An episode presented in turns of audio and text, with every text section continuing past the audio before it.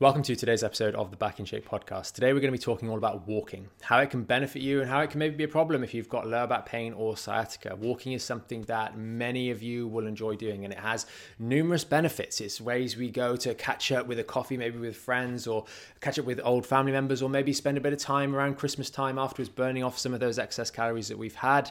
It's also some time for ourselves, but invariably it is a multi minute or hour plus event, and we'll touch on that a little bit more later today. But also, it has critical benefits in the early days as well when we're very acute, when we're in a lot of pain, and sometimes it's something that we shy away from. And, and I'll talk about that as well in today's podcast. But before we get into it, as always, if you've got any questions, any comments, anything else, this sparks some interest uh, in today's episode, then please do use that comment section. It's there. We read and reply to all of your comments. So, Let's start things off with a little bit about your lower back pain when you're in a lot of pain and a lot of the discomfort that's caused, whether it's sciatica down the leg, whether it's local lower back pain, hip pain, buttock pain, etc.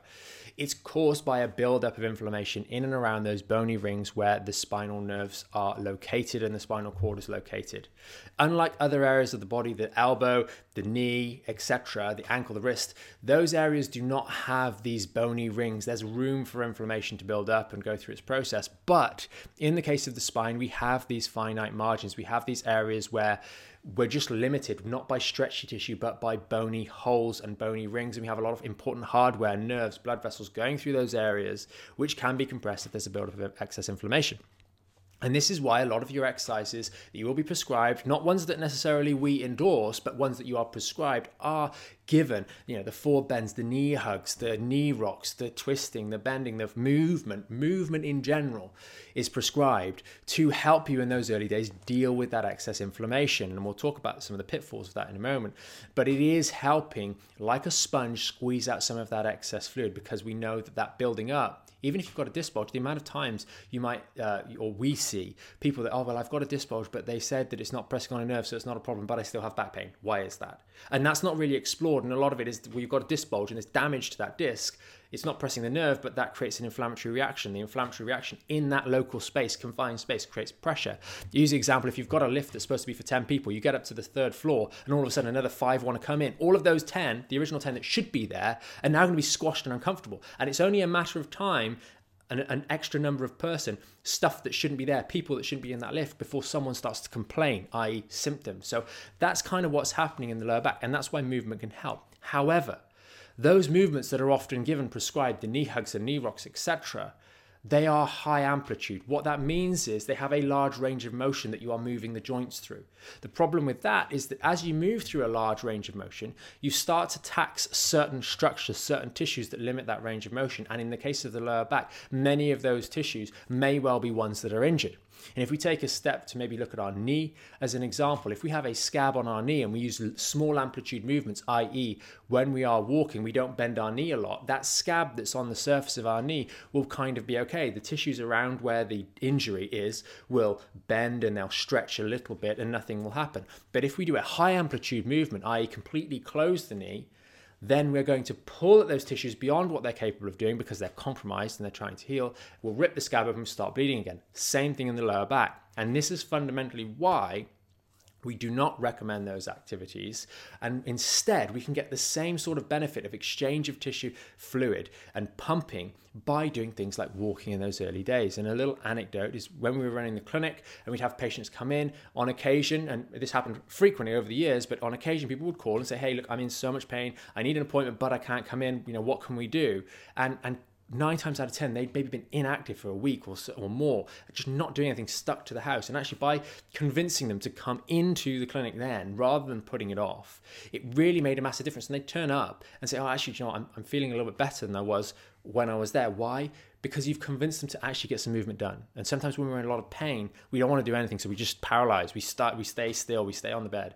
And if there's one thing that is bad for back pain, it is bed rest. Bad for sciatica, it is bed rest because we get ourselves into a position where we get muscle wasting, we get weakness of those tissues, and that means that just getting yourself back upright again is a problem. And unfortunately, sometimes you see people in that scenario. So it's a case of trying to to juggle that and get people moving again, even though they're in pain. But nine times out of ten, just if you're someone that's in a lot of pain right now, getting moving around the house is important. And then it's a case of looking at tolerance. And that brings me to the first bad point, if you will, about walking. It is upright. We are load bearing. We've got pressure on that spine, and there's only so much time before it's going to start to get problematic. If we use the example of just having our arms out in the crucifix position, you'll be able to hold them there for a moment, not a, tr- not a problem. But then over time, you're going to start to get uncomfortable, sore, and then you're going to have to drop the arms because you fail to deal with that sustained load on your shoulder muscles and you let go. Well, the same thing with the lower back. If you've got an injury there, you've got an injury to the tissues that are load bearing. So, being in a load bearing position, we want to be as efficient as possible, but we might not be able to do it for that long. It might be a matter of minutes before we fail. But it's important. Little strategies like supporting yourself on the dining room table and doing laps around the dining room table like a child learning to walk leaning on the sofa is going to be a good strategy to start off with to just get some walking going, to get those small undulating movements happening in the lumbar spine to help get rid of that excess inflammation, that excess fluid rather than doing some of those large amplitude movements that you see. And obviously, we've also got exercises. Those of you that are in our back in shape program, you know about the phase one exercises, etc. So those are obviously going to be an important part.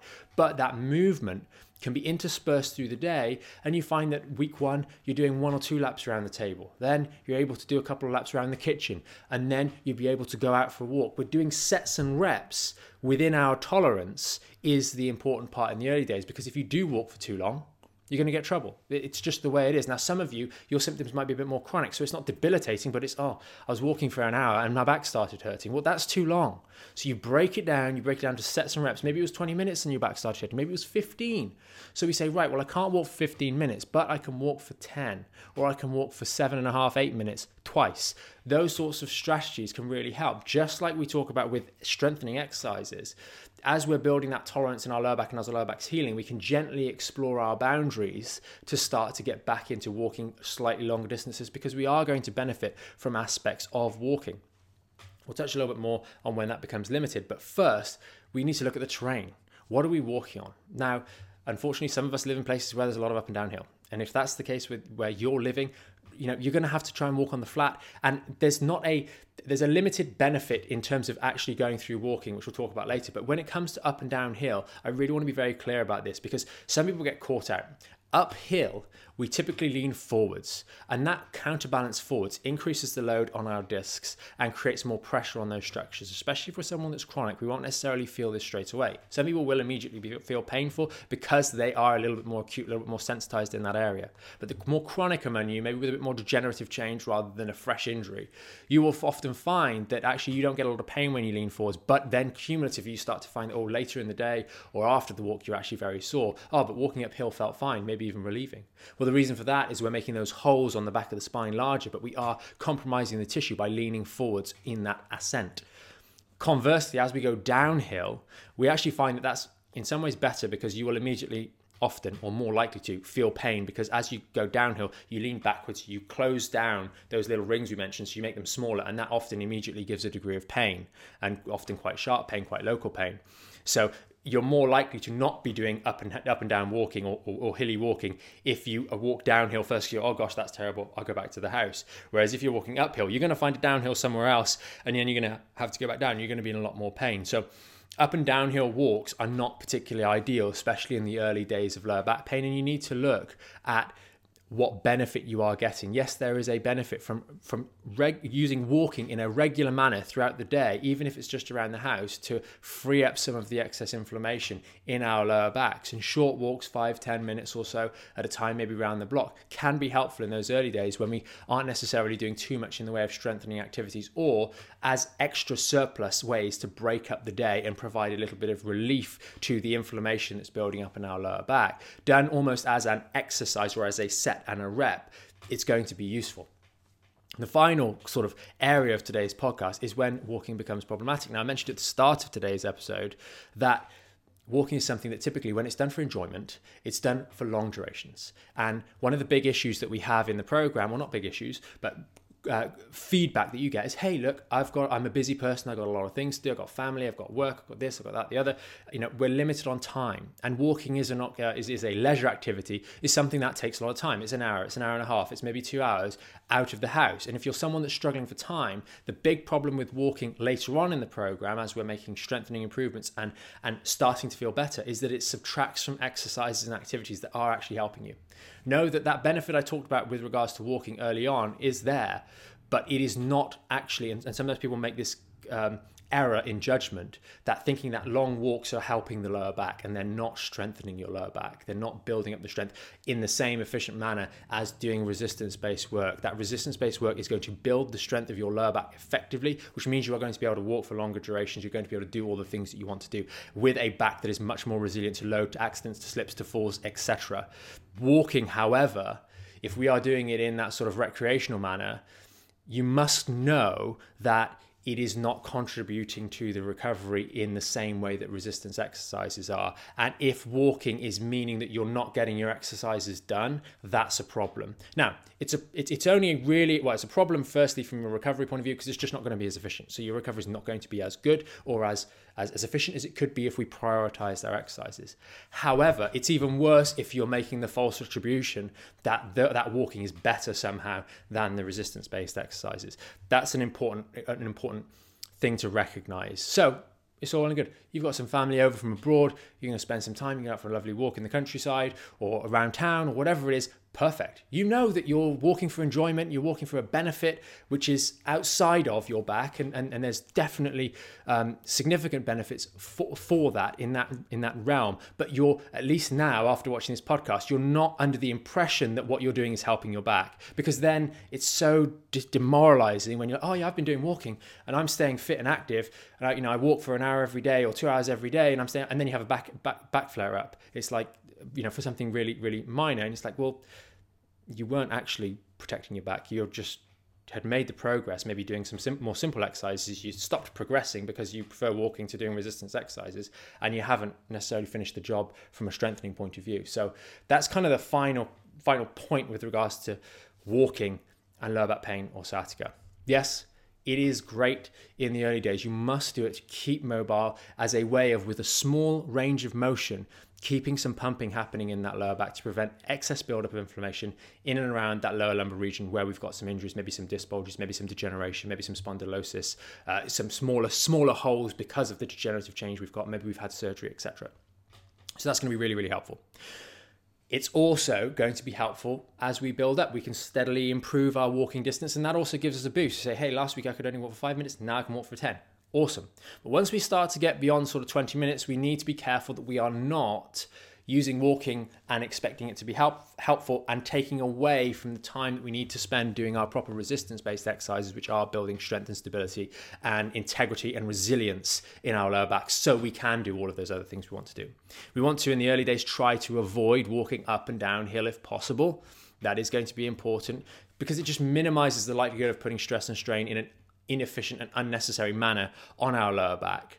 And that's something to be avoided or taken into consideration. And maybe when we are considering walking again or getting back into more hilly walks, we really think about our posture. We don't round our back, but we pivot at the hip. That can really help and it's going to help no end with your glute activation as you're driving through with the hamstrings going up a hill with good posture, lifting posture, strength posture, rather than just hunching yourself over. To close off, we've got kind of five tips, if we will, or a couple of tips to really round things off. Number one, look for a flat walking space, whether it's in the house or around the block. Try and stick to the flat. Number two, the best posture possible is going to be important. If you do not take the best posture, you're going to be standing in a position that increases the loading. Think about what I said earlier about you do have a finite amount of load, especially in the early days, on your lower back, which it will tolerate. The best possible posture is going to be helpful. The next thing is make sure that your core is engaged. You're supporting your spine. That's the whole point of us being upright so we can stimulate those muscles and make sure they are still getting that stimulation, even if it's not massive, like you might be doing in more advanced resistance based exercises as you start to progress through a rehabilitation program.